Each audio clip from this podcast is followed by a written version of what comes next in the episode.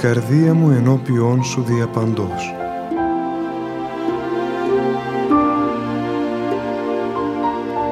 Μια απόπειρα διαδικτυακής επικοινωνίας του πατρός Γεωργίου Σχοινά μαζί σας.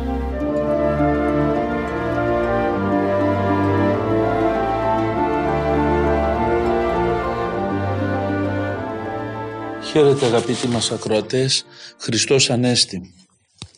Η Ανάσταση του Κυρίου είναι ανανέωση της ανθρωπίνης φύσεως. Είναι αναζώωση και ανάπλαση και επάνωδος προς την αθάνατη ζωή του πρώτου Αδάμ που καταβροχθίστηκε από το θάνατο λόγω της αμαρτίας και δια του θανάτου παλινδρόμησε προς τη γη από την οποία πλάστηκε.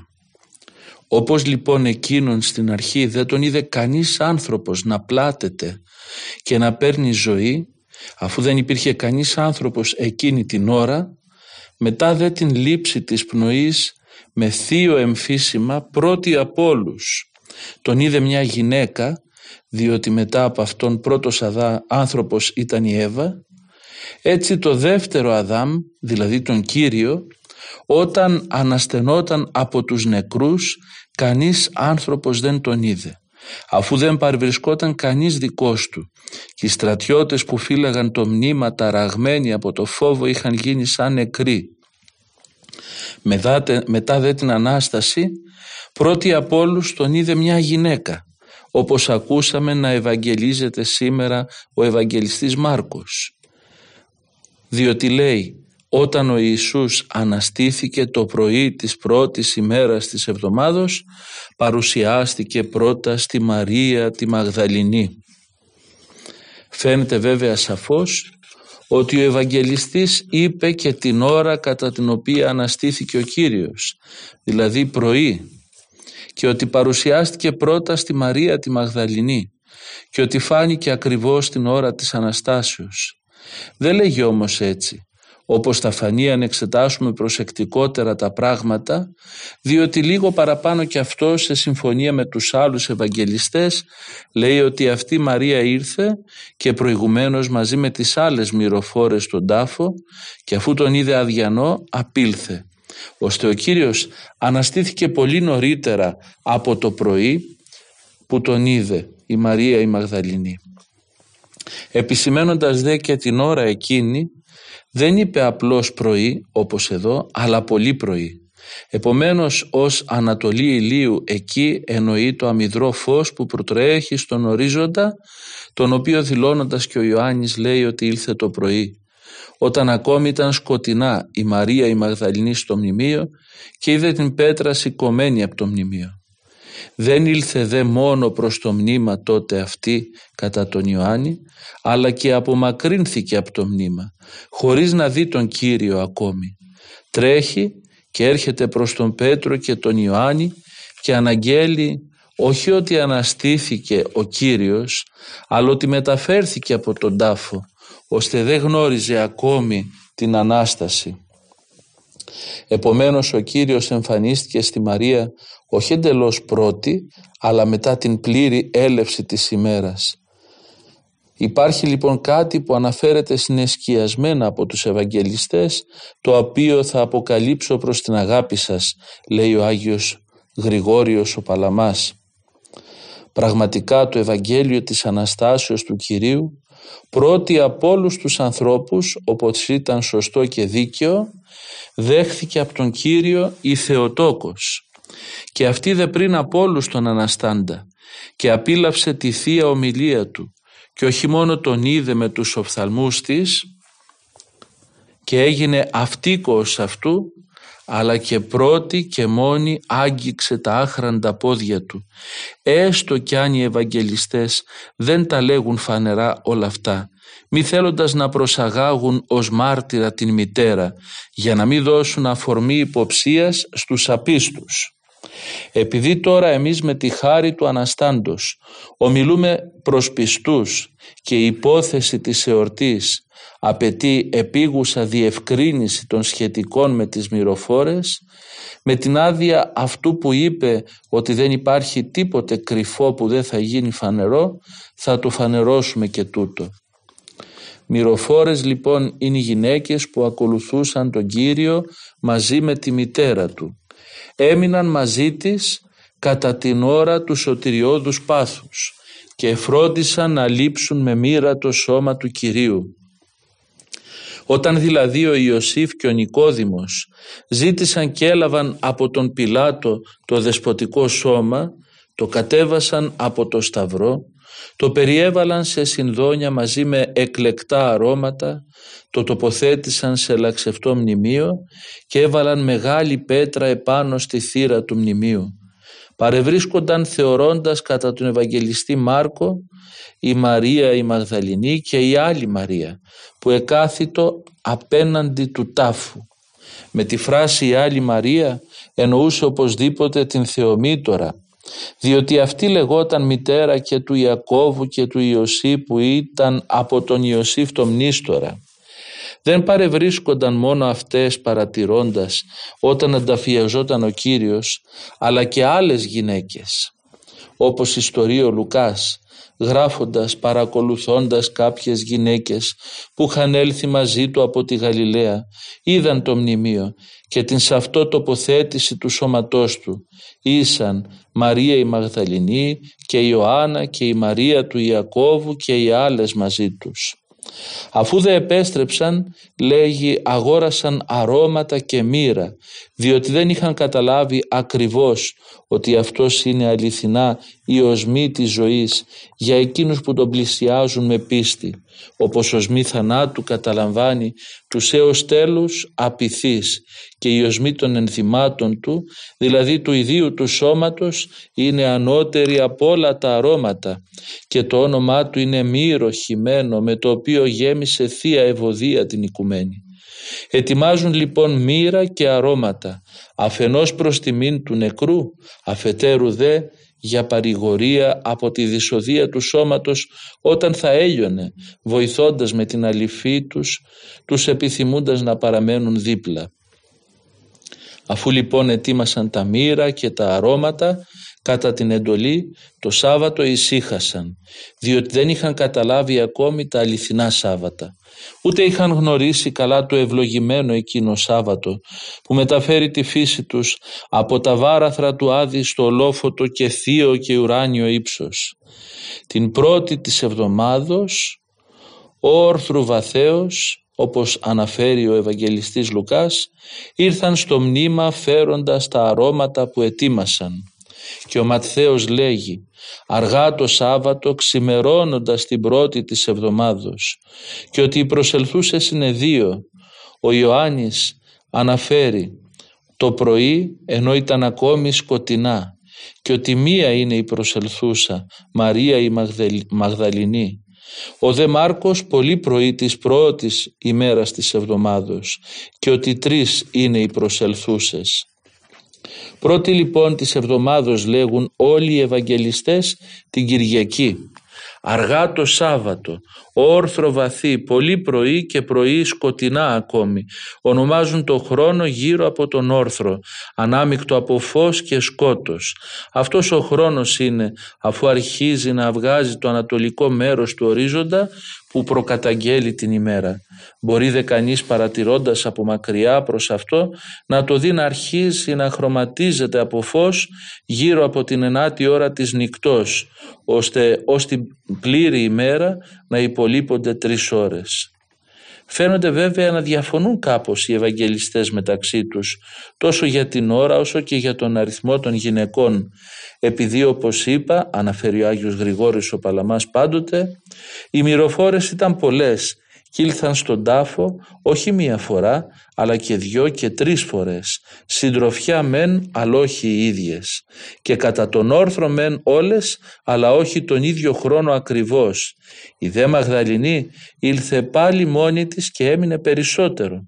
Κάθε Ευαγγελιστής λοιπόν αναφέρει μια προέλευση μερικών και παραλείπει τις άλλες όπως δε εγώ υπολογίζω και συνάγω από όλους τους Ευαγγελιστές σύμφωνα με όσα είπα προηγουμένως πρώτη από όλους ήλθε στον τάφο του Ιού του Θεού η Θεοτόκος έχοντας μαζί της την Μαρία τη Μαγδαληνή. Τούτο κυρίως το συμπεραίνω από τον Ευαγγελιστή Ματθαίο διότι λέγει ήρθε η Μαγδαληνή Μαρία και η άλλη Μαρία που ήταν οπωσδήποτε η Θεοτόκος για να ειδούν τον τάφο και ειδού έγινε μέγας σεισμός διότι άγγελος Κυρίου αφού κατέβηκε από τον ουρανό προσήλθε, απεκύλησε την πέτρα από τη θύρα του μνημείου και καθόταν πάνω σε αυτήν. Ήταν η μορφή του σαν αστραπή και το ένδυμά του λευκό σαν το χιόνι. Από το φόβο δε εμπρός του ταράχθηκαν οι φύλακες και εγένοντος σαν νεκροί. Όλες λοιπόν οι άλλες γυναίκες, οι μυροφόρες, ήλθαν μετά το σεισμό και τη φυγή των φυλάκων και βρήκαν τον τάφο ανοιγμένο και την πέτρα αποκυλισμένη. Η δε Παρθενομήτωρ έφτανε τη στιγμή που γινόταν ο σεισμός, αποκυλίστηκε η πέτρα και ανοιγόταν ο τάφος και οι φύλακες ήταν παρόντες, αν και συγκλονισμένοι από τον φόβο. Γι' αυτό μετά το σεισμό αυτοί ανασηκώθηκαν και κοίταξαν αμέσως να φύγουν, ενώ η Θεομήτωρ εντρυφούσε στη θέα. Εγώ πάντως, αναφέρει ο Άγιος Γρηγόριος ο Παλαμάς, νομίζω ότι για αυτήν πρώτη ανοίχθηκε ο ζωηφόρος εκείνος τάφος, διότι για αυτήν πρώτη και δι' αυτής έχουν ανοιχθεί σε μας όλα όσα είναι πάνω στον ουρανό και κάτω στη γη και ότι για αυτήν άστραπτε έτσι ο άγγελος ώστε αν και η ώρα ήταν ακόμη σκοτεινή αυτή με το πλούσιο φως του αγγέλου όχι μόνο να δει τον τάφο κενό αλλά και τα εντάφια σπάργανα να είναι τακτοποιημένα και πολυτρόπως να μαρτυρούν την έγερση του ενταφιαστέντος. Ήταν αγαπητοί μου λέει ο Άγιος Γρηγόρης ο Παλαμάς προφανώς ο Ευαγγελιστής Άγγελος που καθόταν στο μνήμα του Ιησού το κενό μνημείο και άστραφεται ως το φως και τα ρούχα του ήταν λευκά ως το χιόνι ήταν ο ίδιος ο Αρχάγγελος Γαβριήλ. Διότι μόλις την είδε αυτός να σπέβδει προς τον τάφο αυτός που παλαιότερα της είχε πει «Μη φοβάσαι Μαρία, διότι έβρες χάριν παρακυρίου», σπέβδει και τώρα και κατεβαίνει να πει το ίδιο πάλι στην Αϊπάρθενο και να αναγγείλει την από τους νεκρούς Ανάσταση του γεννηθέντος από αυτήν ασπόρος, να σηκώσει την πέτρα, να υποδείξει τον τάφο κενό και τα εντάφια σπάργανα και έτσι να επιβεβαιώσει την καλή αγγελία, όχι πλέον της σαρκώσεως του Ιού και Λόγου του Θεού, αλλά της Αναστάσεως του Θεανθρώπου Ιησού. Διότι λέγει αποκρινόμενος ο άγγελος, είπε στις γυναίκες μη φοβήστε εσείς, ζητείτε τον Ιησού τον εσταυρωμένο, αναστήθηκε. Ιδού ο τόπος όπου εκείτετο ο Κύριος. Εάν λέγει βλέπετε τους φύλακες συγκλονισμένους από το φόβο, αλλά εσείς μη φοβήστε, διότι γνωρίζω ότι ζητείτε Ιησούν τον εσταυρωμένο. Σηκώθηκε, ηγέρθη, ούκε στην όδε, δεν είναι εδώ, διότι αυτός όχι μόνο είναι ακράτητος από τον άδη και το θάνατο και από του τάφου τα κλίστρα και τους μοχλούς και τις φραγίδες αλλά είναι Κύριος των αθανάτων και ουρανίων αγγέλων και μόνος αυτός είναι Κύριος του σύμπαντος. Είδε Είδετε λέγει τον τόπο όπου έκειτο ο Κύριος και πηγαίνετε γρήγορα να πείτε στους μαθητές του ότι αναστήθηκε από τους νεκρούς. Βλέπουμε εδώ τον Άγιο Γρηγόριο τον Παλαμά με ένα μοναδικό τρόπο να εντρυφά με τρόπο αποκαλυπτικό μέσα στα κείμενα των Ευαγγελιστών και να αναδύει μέσα από τις φαινομενικές διαφορές τους λεπτομέρειες τόσο ουσιώδεις και σημαντικές αλλά και τόσο θεολογικές για να μας δείξει πόσο πολύ ο Κύριος μας ετίμησε την Παναγία Μητέρα Του και ουσιαστικά την έκανε πρώτη κοινωνό του μηνύματος της Αναστάσεως. Αλλά και πόσο πολύ τίμησε στο πρόσωπο της Παναγίας Μητέρας Του αλλά και των άλλων μυροφόρων και την ίδια τη γυναίκα. Η τόλμη αυτών των γυναικών η αγάπη τους, η αφοσίωσή τους που τις έκανε να ψηφίσουν κάθε κίνδυνο, κάθε τι που θα τις εμπόδιζε να συναντήσουν τον εσταυρωμένο και κείμενο νεκρό Ιησού είναι εκείνοι που τις αξιώνει να γίνουν πρώτες εκείνες που λαμβάνουν το μήνυμα της Αναστάσεως και όχι μόνο λαμβάνουν το μήνυμα της Αναστάσεως αλλά και παίρνουν εντολή να πληροφορήσουν τους μαθητές και με αυτόν τον τρόπο καθίστανται οι ίδιες Απόστολοι των Αποστόλων, Ευαγγελίστριες του μηνύματος της Αναστάσεως στους Ευαγγελιστάς και Αποστόλους. Και συνεχίζει ο Άγιος Γρηγόριος ο Παλαμάς με τον υπέροχο τρόπο του. Αφού δε εξήλθον λέγει με φόβο και χαρά μεγάλη. Εγώ νομίζω πάλι ότι το μεν φόβο έχει ακόμη η Μαρία η Μαγδαληνή και οι άλλες γυναίκες που είχαν έλθει ως τότε μαζί διότι αυτές δεν κατανόησαν τη σημασία των λόγων του αγγέλου ούτε μπόρεσαν να συλλάβουν τελείως το φως ώστε να δουν και να μάθουν ακριβώς. Ενώ η Θεομήτωρ απέκτησε τη μεγάλη χαρά διότι κατενόησε τα λόγια του αγγέλου και παρεδόθη ολόκληρη στο φως ως τελείως καθαρά και θείος χαριτωμένη. Γνώρισε με όλα αυτά την αλήθεια και πίστεψε στον Αρχάγγελο επειδή αυτός από πολύ καιρό της φάνηκε δια των έργων αξιόπιστος. Πώς άλλωστε, αφού ήταν παρούσα στα γεγονότα η Θεόσοφος Παρθένος, δεν θα κατανοούσε το συμβάν, αφού δηλαδή είδε σεισμό και μάλιστα μεγάλο, άγγελο να κατέρχεται από τον ουρανό και μάλιστα αστραποβόλο, την έκρωση των φυλάκων και του λίθου την μετάθεση, την κένωση του τάφου και το μέγα θαύμα των ενταφίων σπαργάνων που ήταν άλυτα και συγκρατημένα με σμύρνα και αλόι και συγχρόνως ήταν αδιανά από το σώμα και επιπλέον αφού έλαβε την χαρμόσυνη προς αυτή θέα και αγγελία του αγγέλου. Όταν δε εξήλθαν μετά τον Ευαγγελισμό τούτο η μεν Μαγδαληνή Μαρία σαν να μην άκουσε καν τον άγγελο αφού άλλωστε ούτε εκείνος ομίλησε για αυτήν διαπιστώνει μόνο την κένωση του τάφου χωρίς να αναφέρει καθόλου τα εντάφια και τρέχει προς τον Σίμωνα Πέτρο και τον άλλο μαθητή όπως λέγει ο Ευαγγελιστής Ιωάννης. Η δε, η Παρθενομήτωρ συνοδευομένη από άλλες γυναίκες επανέρχεται πάλι εκεί όπου ήλθε και ειδού όπως λέγει ο Ματθαίος ο Ιησούς τη συναντά και τους λέγει χαίρετε. Βλέπετε ότι και πριν από τη Μαγδαληνή Μαρία η Θεομήτωρ είδε αυτόν που για τη σωτηρία μας έπαθε σαρκικά και τάφη και αναστήθηκε. Αυτές δε λέγει προσήλθαν, έπιασαν τα πόδια του και τον προσκύνησαν. Όπως δε όταν η Θεοτόκος άκουσε το Ευαγγέλιο της Αναστάσεως μαζί με τη Μαρία τη Μαγδαληνή από τον Άγγελο μόνο αυτή κατάλαβε τη σημασία των λόγων έτσι και μαζί με τις άλλες γυναίκες όταν συνάντησε τον Υιό της και Θεό της πρώτη από όλες τις άλλες είδε και αναγνώρισε τον Αναστάντα και προσπίπτοντας έπιασε τα πόδια του και έγινε απόστολός του προς τους Αποστόλους. Βλέπουμε εδώ πέρα την Παναγία μας να αξιώνεται να είναι η πρώτη που θα καταφυλίσει τα πόδια του Ιησού του αναστημένου και θα προσκυνήσει τον Υιό της αναστημένο. Και πώς αλλιώς θα μπορούσε να είναι όταν εκείνη στην καρδία διαπέρασε ρομφαία όταν τον είδε να σταυρώνεται και να πάσχει αδίκως και να πάσχει για χάρη όλων ημών που θα οφείλαμε εμείς να πάσχουμε.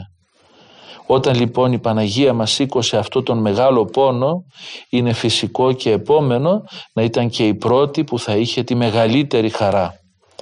Και συνεχίζει ο Άγιος Γρηγόριος ο Παλαμάς ότι δε η Μαγδαληνή Μαρία δεν ήταν μαζί με την μητέρα του Θεού όταν επιστρέφοντας από τον τάφο τη συνάντησε και της παρουσιάστηκε και της ομίλησε ο Κύριος το διδασκόμαστε από τον Ευαγγελιστή Ιωάννη διότι λέγει τρέχει αυτή προς τον Σίμωνα Πέτρο και προς τον άλλο μαθητή τον οποίο αγαπούσε ο Ιησούς και λέγει σε αυτούς σήκωσαν τον Κύριο από το μνήμα και δεν γνωρίζουμε πού τον τοποθέτησαν.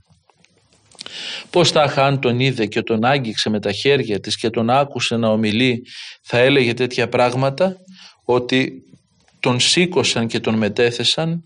Πού όμως δεν γνωρίζουμε, αλλά μετά το δρόμο του Πέτρου και του Ιωάννη προς τον τάφο και την εκεί θέα των συνδονιών και την επιστροφή λέγει η δε Μαρία εστέκεται κοντά στο μνημείο έξω κλαίοντας.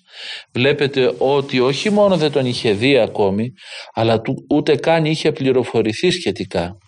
Και όταν τη ρώτησαν οι παρουσιαστέντες άγγελοι γίνε τι κλαίεις, γυναίκα γιατί κλαις, τι να ζητείς, ποιον ζητάς, εκείνη αποκρίνεται σαν να μιλούσε για νεκρό. Καθώς εστράφηκε δε και είδε τον Ιησού ούτε τότε τον κατάλαβε. Αλλά ερωτώμενη από αυτόν τι κλαίει; απαντά παρόμοια έως ότου εκείνος καλώντας τη ονομαστικά της παρουσιάζει τον εαυτό του ζωντανό. Τότε λοιπόν προσπίπτοντας και αυτή και ζητώντας να προσφέρει τον ασπασμό στα πόδια εκείνου άκουσε από αυτόν τις λέξεις «Μη με εγγίζεις, μη μου άπτου». Από αυτό μαθαίνουμε ότι όταν προηγουμένως εφάνηκε στη μητέρα του και στις γυναίκες που ήσαν μαζί μόνος σε αυτήν επέτρεψε να πιάσει τα πόδια του αν και ο Ευαγγελιστής Ματθαίος αποδίδει τούτο και στις άλλες γυναίκες, μη θέλοντας για την αιτία που είπαμε στην αρχή να προβάλλει φανερά τη μητέρα στο θέμα αυτό. Αφού δε ήλθε πρώτη στον τάφο η αϊπάρθενος Μαρία και πρώτη δέχθηκε το μήνυμα της Αναστάσεως. Έπειτα πολλές ήλθαν μαζί είδαν και εκείνες την πέτρα αποκεκυλισμένη και άκουσαν τους αγγέλους που επιστρέφοντας με το άκουσμα αυτό και τη θέα εχωρίστηκαν.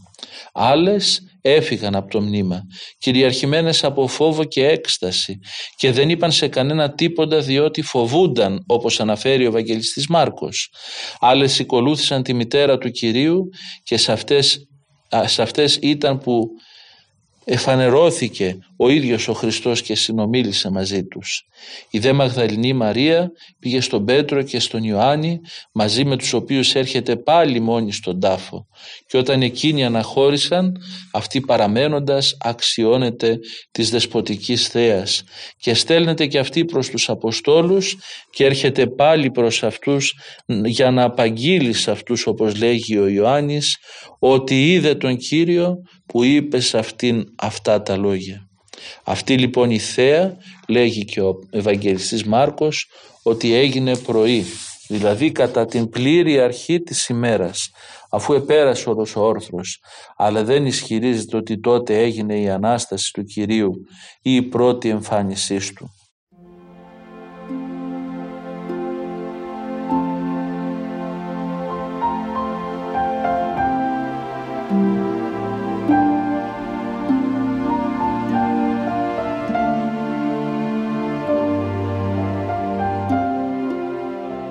Βλέπουμε λοιπόν ξεκάθαρα σε συμφωνία και τους τέσσερις Ευαγγελιστές να μας αποσαφηνίζουν κάθε τι σε σχέση με τα συμβάντα της Αναστάσεως και την έλευση της Παναγίας Μητέρας του Κυρίου μας και των άλλων μυροφόρων γυναικών στον κενό τάφο του Χριστού μας.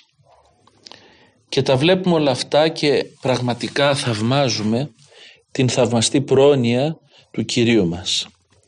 Το πόσο πολύ τιμά τις γυναίκες αυτές για την πιστότητά τους, για το γεγονός ότι στάθηκαν κοντά του σε όλη τη διάρκεια του πάθους, στάθηκαν μαζί του κάτω από το σταυρό του, μέχρι και την ώρα που είπε αυτό το τετέλεστε επί του σταυρού, μέχρι και την ώρα που εκπνέει και φεύγει από αυτή τη ζωή σαν να είναι ένας απλός άνθρωπος και μάλιστα κακούργος και στέκονται κοντά του και δεν σκανδαλίζονται.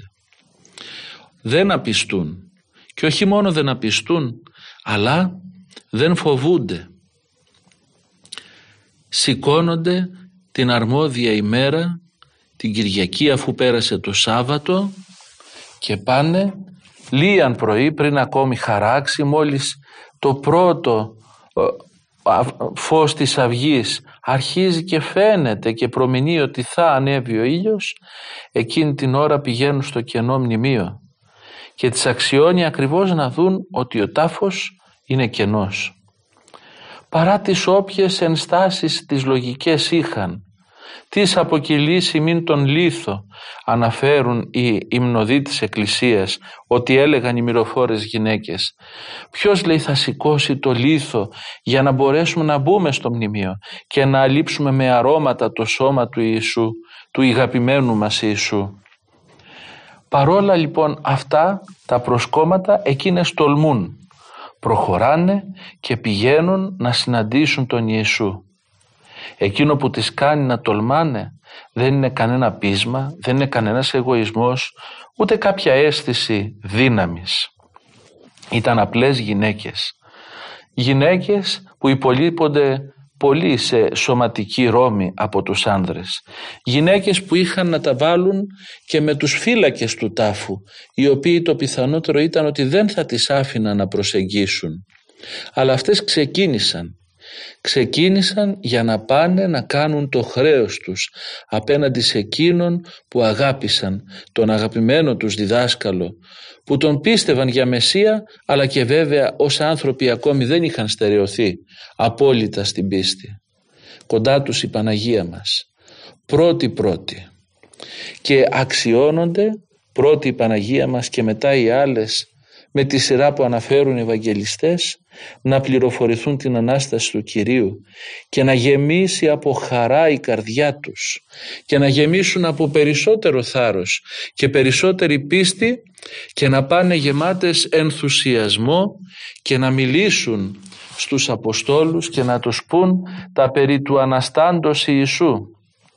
Και εκείνοι απίστησαν στη θέα αυτών και στα λόγια των μυροφόρων γυναικών εκείνοι οι Απόστολοι απίστησαν και εφάνει ο ηλύρος τα ρήματα αυτών αναφέρει το Ευαγγέλιο. Φάνηκε σε αυτούς σαν παραλήρημα τα λόγια τους. Εκείνοι σκέφτονταν με τη λογική και πίστευαν ότι αυτό το πράγμα δεν μπορεί να συμβεί. Σαν να είχαν ξεχάσει ότι τους είχε πληροφορήσει ο Ιησούς ότι θα αναστηθεί. Σαν να είχαν ξεχάσει ότι αυτός είχε αναστήσει άλλους νεκρούς, ότι αυτός είχε κάνει όσα θαύματα είχε κάνει. Όλα αυτά εκείνη την ώρα είχαν συσταλεί μέσα τους, είχαν μαζευτεί και βλέπουμε τις μυροφόρες να γίνονται διαπρίσιοι κήρυκες της Αναστάσεως του Χριστού μας. Βλέπουμε εκείνες να δίνουν το θάρρος και στους μαθητές και να παρασύρουν με τα λόγια τους τον Πέτρο και τον Ιωάννη για να πάνε να δούνε και αυτοί με τα δικά τους μάτια ότι ανέστη ο Κύριος. Και βέβαια ο Χριστός μας που αγαπάει όλα του τα παιδιά μετά από τις μυροφόρες γυναίκες φανερώνεται και στους μαθητές του με σειρά θαυμαστών φανερώσεων μετά την Ανάστασή του και έτσι και εκείνοι βεβαιώνονται για την Ανάσταση.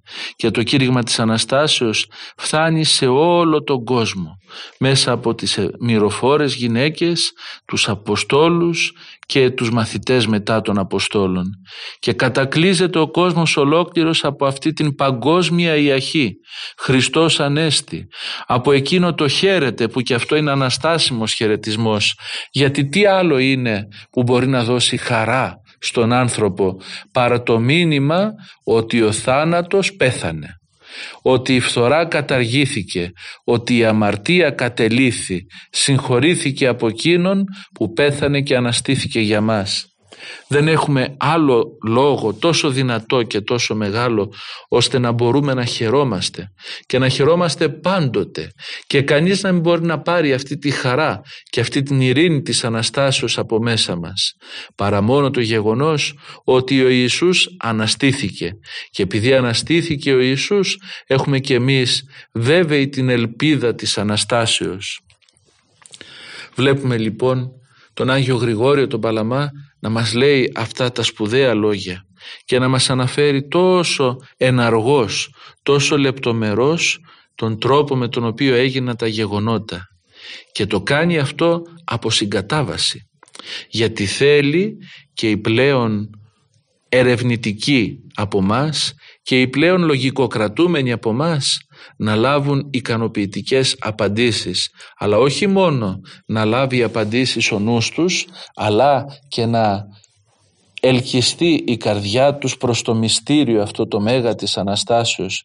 Το μυστήριο αυτό της μεταδόσεως της χαράς σε όλο το ανθρώπινο γένος με πρώτο αποδέκτη της Αναστάσιμης Χαράς την Υπεραγία Θεοτόκο, τη μητέρα του Χριστού μας, εκείνη που πήρε πρώτη το μήνυμα ότι θα σαρκωθεί ο Θεός για να κάνει τον άνθρωπο Θεό, εκείνη λοιπόν οφείλει και παίρνει πρώτη το μήνυμα ότι ο Θεός που σαρκώθηκε, ο Θεάνθρωπος Ιησούς αναστήθηκε για να αναστήσει και τον άνθρωπο.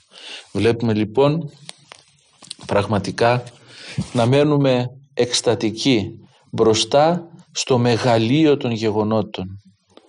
Βλέπουμε την τόλμη των μυροφόρων, την απιστία των μαθητών και το φόβο. Βλέπουμε από την άλλη μεριά και σήμερα όλους εμάς να προσπαθούμε να βρούμε πού ανήκουμε. Αν έχουμε εκείνη τη χαρά της Αναστάσεως, μόλον ότι πέρασαν δύο χιλιάδες τόσα χρόνια από την γέννηση και τη ζωή του Χριστού μας και την ταφή του και την Ανάστασή του ή αν δεν έχουμε ακόμη καταλάβει τι μας γίνεται και βλέπουμε πραγματικά οι άνθρωποι στο πρόσωπο του Χριστού και βέβαια στο μεγάλο κοσμοχαρμόσυνο γεγονός της Αναστάσεως και σήμερα ακόμη να διχάζονται. Πολλοί είναι εκείνοι που πιστεύουν στην Ανάσταση, που μεταποιείται η ζωή τους ολόκληρη και ξέρουν να ζουν τη χαρά της Αναστάσεως. Αλλά και πάρα πολλοί είναι εκείνοι που ακόμη ακολουθούν την τακτική των Εβραίων της εποχής εκείνης που λένε αυτό το περίφημο «καλύψατε Χριστού την έγερσιν». Αυτό το λόγο των Φαρισαίων που έδωσαν εντολή σε όλους να αποσιωπήσουν το θαυμαστό γεγονός της Αναστάσεως και πλήρωσαν τους φύλακες του τάφου τους στρατιώτες για να πούν ότι ημών κοιμωμένων ήρθαν οι μαθητές του και τον έκλεψαν και τον πήραν αλλού και διαδίδουν ότι αυτός ο πλάνος αναστήθηκε. Αυτό είναι η κίνηση του κόσμου προς το μυστήριο της Αναστάσεως του Χριστού. Γιατί ο κόσμος τούτος κατά τους Αγίους Πατέρες μας μετά την πτώση κυριαρχείται ουσιαστικά από τον διάβολο και παρασύρεται σε, σκοτά, σε σκοτεινά μονοπάτια και προσπαθεί να καλύψει την Ανάσταση του Χριστού μας. Γιατί; Γιατί η Ανάσταση είναι η λύση σε όλα μας τα προβλήματα. Ο Αναστημένος Χριστός είναι το διέξοδο σε όλα μας τα διέξοδα. Ο Αναστημένος Χριστός είναι ο νικητής του άδου και του θανάτου και της φθοράς και της αμαρτίας και του διαβόλου. Η νίκη έχει επιτευχθεί έτσι λοιπόν ο διάβολος τι προσπαθεί να κάνει, να το κρύψει από τους ανθρώπους, να τους πει ότι ακόμη παίζεται το παιχνίδι, ότι ακόμη υπάρχει μάχη μεταξύ καλού και κακού. Και ότι ευελπιστεί εκείνος να νικήσει και να αναδειχθεί σπουδαιότερος και πιο δυνατός από ποιον από τον παντοδύναμο. Φανταστείτε πόσο μεγάλη είναι η άγνοια και η πλάνη και το σκοτάδι του διαβόλου και όλων των ανθρώπων που τον ακολουθούν που στην εποχή αυτή κηρύττουν ότι ο Χριστός δεν ανέστη, ότι όλα αυτά είναι παραμύθια και ότι κανείς δεν ήρθε από τον τάφο να μας μεταφέρει τι γίνεται εκεί πέρα. Εμείς όμως γνωρίζουμε πολύ καλά ότι Χριστός ανέστη και άδης εσκυλεύθη. Αφού λοιπόν Χριστός ανέστη έχουμε λόγο σοβαρό να χαιρόμαστε και να χαιρόμαστε με μια χαρά άφατη, με μια χαρά τόσο μεγάλη, τόσο σπουδαία που δεν μπορεί κανείς να την περιγράψει. Μια τέτοια χαρά που κάνει έναν Ιωάννη Χρυσόστομο, έναν μεγάλο πατέρα της Εκκλησίας, να πανηγυρίζει και να πανηγυρίζει όχι μόνος του αλλά να θέλει να πανηγυρίσει με όλους τους ανθρώπους. Με όλους όσους είναι ευσεβείς και, φι, και φιλόθεοι. Με όσους αγαπάνε έστω και λίγο το Χριστό. Με όλους όσους έχουν τη διάθεση να είναι κοντά του και να καλεί στον περίφημο κατηχητικό λόγο του τους πάντες, τους πάντες σε εστίαση πνευματική, σε χαρά και σε πανήγυρη. Και φωνάζει όλους εκείνους που νίστευσαν, εκείνους που δεν νίστευσαν, εκείνους που δούλεψαν από την αρχή μέχρι και εκείνους που δούλεψαν στο τέλος. Εκείνους που δεν μπόρεσαν να κάνουν πολλά πράγματα αλλά ήρθαν τελευταία στιγμή και μας λέει αυτό το περίφημο ότι ο δεσπότης μας ο Χριστός φιλότιμος γαρ ον επειδή είναι φιλότιμος δέχεται λέει και τον τελευταίο όπως και τον πρώτο και αναπαύει αυτόν που έρχεται στην ενδεκάτη ώρα σαν και εκείνον που εργάστηκε από την πρώτη και ελεεί και αυτόν που έρχεται τελευταίος αλλά και θεραπεύει και τον πρώτο και τον υπηρετεί δηλαδή και δίνει και στον έναν και χαρίζει και στον άλλον και δέχεται και τα έργα αλλά δέχεται και τη γνώμη και την πράξη τιμά και την πρόθεση επενεί. Γι' αυτό το λόγο λοιπόν μας λέει να, έρθουμε, να εισέλθουμε όλοι στην χαρά του Κυρίου μας και να χορεύσουμε όλοι μεταξύ μας. Οι πλούσιοι με τους φτωχούς, οι εγκρατείς και οι ράθυμοι οι νηστεύσαντες και οι μη νηστεύσαντες γιατί η τράπεζα λέει είναι γεμάτη. Και όλοι μπορούμε να χαρούμε και να τρυφήσουμε. Ο μόσχος είναι πολύς και κανείς να μην βγει πεινασμένος Πάντες απολαύσατε του συμποσίου της πίστεως. Πάντες απολαύσατε του πλούτου της Χριστότητος. Τι, τι λόγια είναι αυτά; Σε τι μας καλεί ο Άγιος Ιάννης ο Χρυσόστομος και πώς θα μπορούσε να μας καλέσει με αυτά τα λόγια αν δεν ζούσε και εκείνος βιωματικά την χαρά της Αναστάσεως όπως την έζησε η Παναγία μας, όπως την έζησαν οι μυροφόρες, όπως την έζησαν οι Απόστολοι που εσκύρτησαν όταν είδαν τον Χριστό και η καρδιά τους άρχισε να θερμαίνεται και να καταλαβαίνει την παρουσία του Αναστάντος Ιησού. Αυτό είναι το βίωμα του Αγίου Ιωάννου του Χρυσοστόμου και δεν μπορεί να μην το μοιραστεί με τους ανθρώπους. Αυτό είναι το βίωμα όλων των Αγίων της Εκκλησίας μας. Σταυρώνονται σε αυτή τη ζωή. Κοπιάζουν, ματώνουν και υδρώνουν και κλαίνε και σηκώνουν σταυρούς και δοκιμασίες αλλά γεμίζει η καρδιά τους από τη χαρά της Αναστάσεως που προέρχεται από την παρουσία του εσταυρωμένου μέσα τους. Ο εσταυρωμένος ενθρονίζεται μες στην καρδιά των Αγίων της πίστεώς μας και αφού ενθρονίζεται ως εσταυρωμένος και τον αποδέχονται ως εσταυρωμένο και αποδέχονται το σταυρό του Κυρίου και τον σηκώνουν και εκείνοι έρχεται κατευθείαν και ως Αναστάση Ιησούς να τους δώσει την χάρη και τη χαρά της Αναστάσεως. Γι' αυτό και σκυρτάει η ύπαρξη όλων των Αγίων της Εκκλησίας στο άκουσμα και μόνο του Ιησού Χριστού, στην σκέψη και μόνο της Αναστάσεως, γιατί αυτομάτως η καρδιά μαρτυρεί την αλήθεια του γεγονότος. Η καρδιά μαρτυρεί την αλήθεια εκείνη που σώζει, που για μας δεν είναι μια ιδέα, δεν είναι μια φήμη, δεν είναι κάτι που ακούσαμε και διδαχθήκαμε απλώς, αλλά είναι κάτι που ζούμε κάθε μέρα. Κάτι που ζούμε καθημερινά, γιατί ο, αληθινά, ο αληθινός χριστιανός, ο αγωνιζόμενος χριστιανός, κάθε μέρα σταυρώνεται και πεθαίνει και κάθε μέρα ανασταίνεται. Κάθε μέρα νιώθει να χάνει όλες του τις δυνάμεις. Κάθε μέρα νιώθει να μην υπάρχει τίποτε γύρω του που να μπορεί να του δώσει χαρά. Γιατί βλέπει την ματαιότητα σε όλα όσα υπάρχουν γύρω μας. Βλέπει την αδυναμία του και την αμαρτωλότητά του ο χριστιανός που αγωνίζεται. Βλέπει όλη αυτή την κατρακύλα που έχει το ανθρώπινο γένος και τα βλέπει στο πρόσωπό του πρώτα απ' όλα. Ταυτόχρονα όμως βλέπει και τον πλούτο της Χριστότητος που αναφέρει ο Άγιος Ιωάννης ο Χρυσόστομος. Βλέπει την αγαθότητα του Κυρίου μας που αναστάς από του τάφου καθώς προείπεν έδωκεν ημίν την αιώνιον ζωή και το μέγα έλεος που έχει για μας αιώνια ζωή και έλεος για να συγχωρήσει όλα μας τα λάθη, όλες μας τις αμαρτίες. Γι' αυτό μας λέει ξανά ο Άγιος Ιωάννης «Μη δεις οδυρές στο πτέσματα, κανείς να μην κλαίει λέει για τα λάθη του. Συγνώμη γάρ εκ του τάφου ανέτειλε». Να που και η συγνώμη έχει πρόσωπο. Είναι ο ίδιος ο Χριστός. Ο ίδιος ο Χριστός βγαίνοντας από τον τάφο ανατέλλοντας από τον τάφο συμπαρασύρει όλους εμάς τους πεπτοκότες και μας χαρίζει την Ανάσταση. Μας τη χαρίζει, έχουμε πτέσματα, έχουμε αμαρτίες, αλλά εκείνος συγχωρεί αν, ανατέλλοντας ο ίδιος από τον τάφο, σαν ένας άλλος ήλιος που έρχεται να φωτίσει και να θερμάνει την ύπαρξή μας. Μη δεις φοβείς το θάνατον. Κανείς δεν μπορεί να φοβηθεί πλέον το θάνατο. Γιατί, γιατί μας ελευθέρωσε ο θάνατος του σωτήρος μας.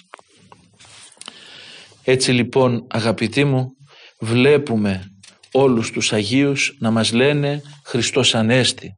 Χριστός Ανέστη χαρά μου να μας λέει ο Άγιος Σεραφείμ του Σαρόφ. Χριστός Ανέστη να μας λένε οι παλαιοί και οι νέοι Άγιοι. Χριστός Ανέστη να φωνάζει ο Άγιος Πορφύριος, ο Άγιος Παΐσιος, ο Άγιος Ιάκωβος της Εύβοιας, ο Άγιος Εφρέμ ο Κατουνακιώτης.